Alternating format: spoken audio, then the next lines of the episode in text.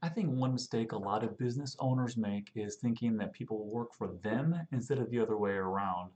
Especially in a crazy time like right now, this ridiculous pandemic going around the world, uh, making jobs evaporate, industries evaporate. Uh, now is a time where I especially work for the employees.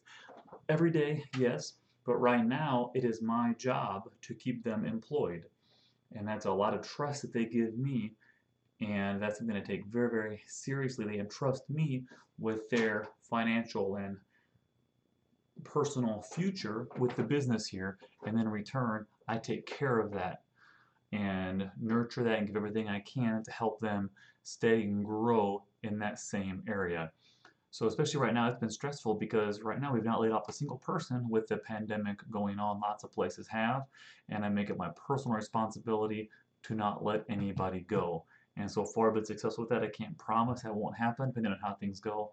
But so far, zero layoffs, zero furloughs, and goose egg for pay reductions. So, so far so good, but I definitely work for them every day and especially when times are tough because my job is to make sure they have jobs.